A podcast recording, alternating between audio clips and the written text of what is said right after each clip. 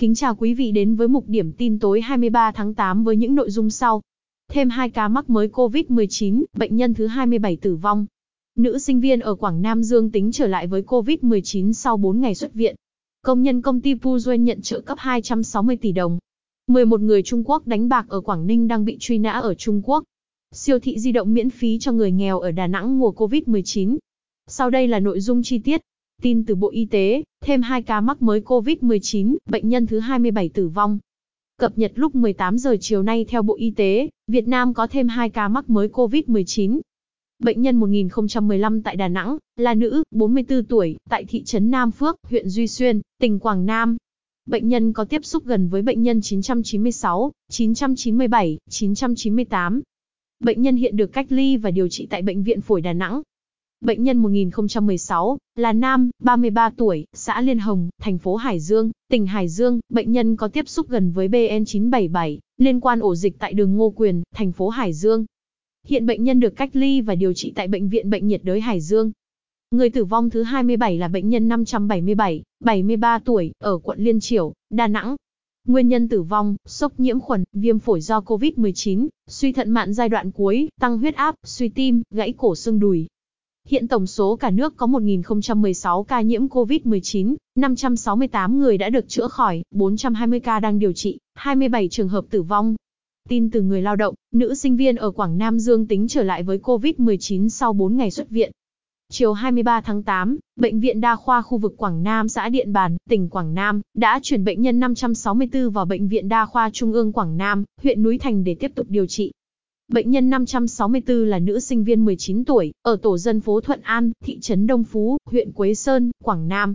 Trước đó Bộ Y tế đã công bố nữ bệnh nhân này đã khỏi bệnh vào ngày 18 tháng 8, và được xuất viện về nhà.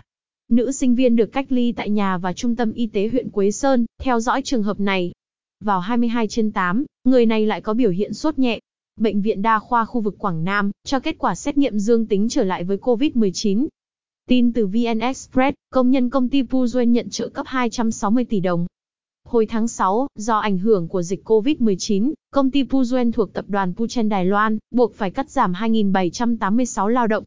Mới đây, gần 2.800 công nhân của công ty này đã nhận 260 tỷ đồng trợ cấp nghỉ việc, và được giới thiệu việc làm ở Long An, Vũng Tàu, Ngày 23 tháng 8, Phó Chủ tịch Công đoàn Công ty Pujen, quận Bình Tân, ông Kim Vĩnh Cường cho biết, bình quân mỗi lao động mất việc được nhận từ 40 đến 60 triệu đồng.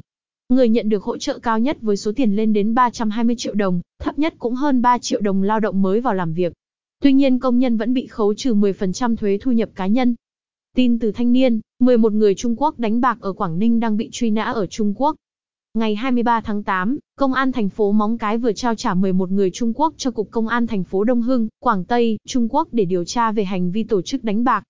Vào dạng sáng ngày 21 tháng 8, lực lượng công an đã phát hiện, tạm giữ 11 đối tượng gồm 9 đàn ông, 2 phụ nữ đang đánh bạc qua Internet tại một nhà người dân ở khu vực biên giới phường Hải Yên, thành phố Móng Cái.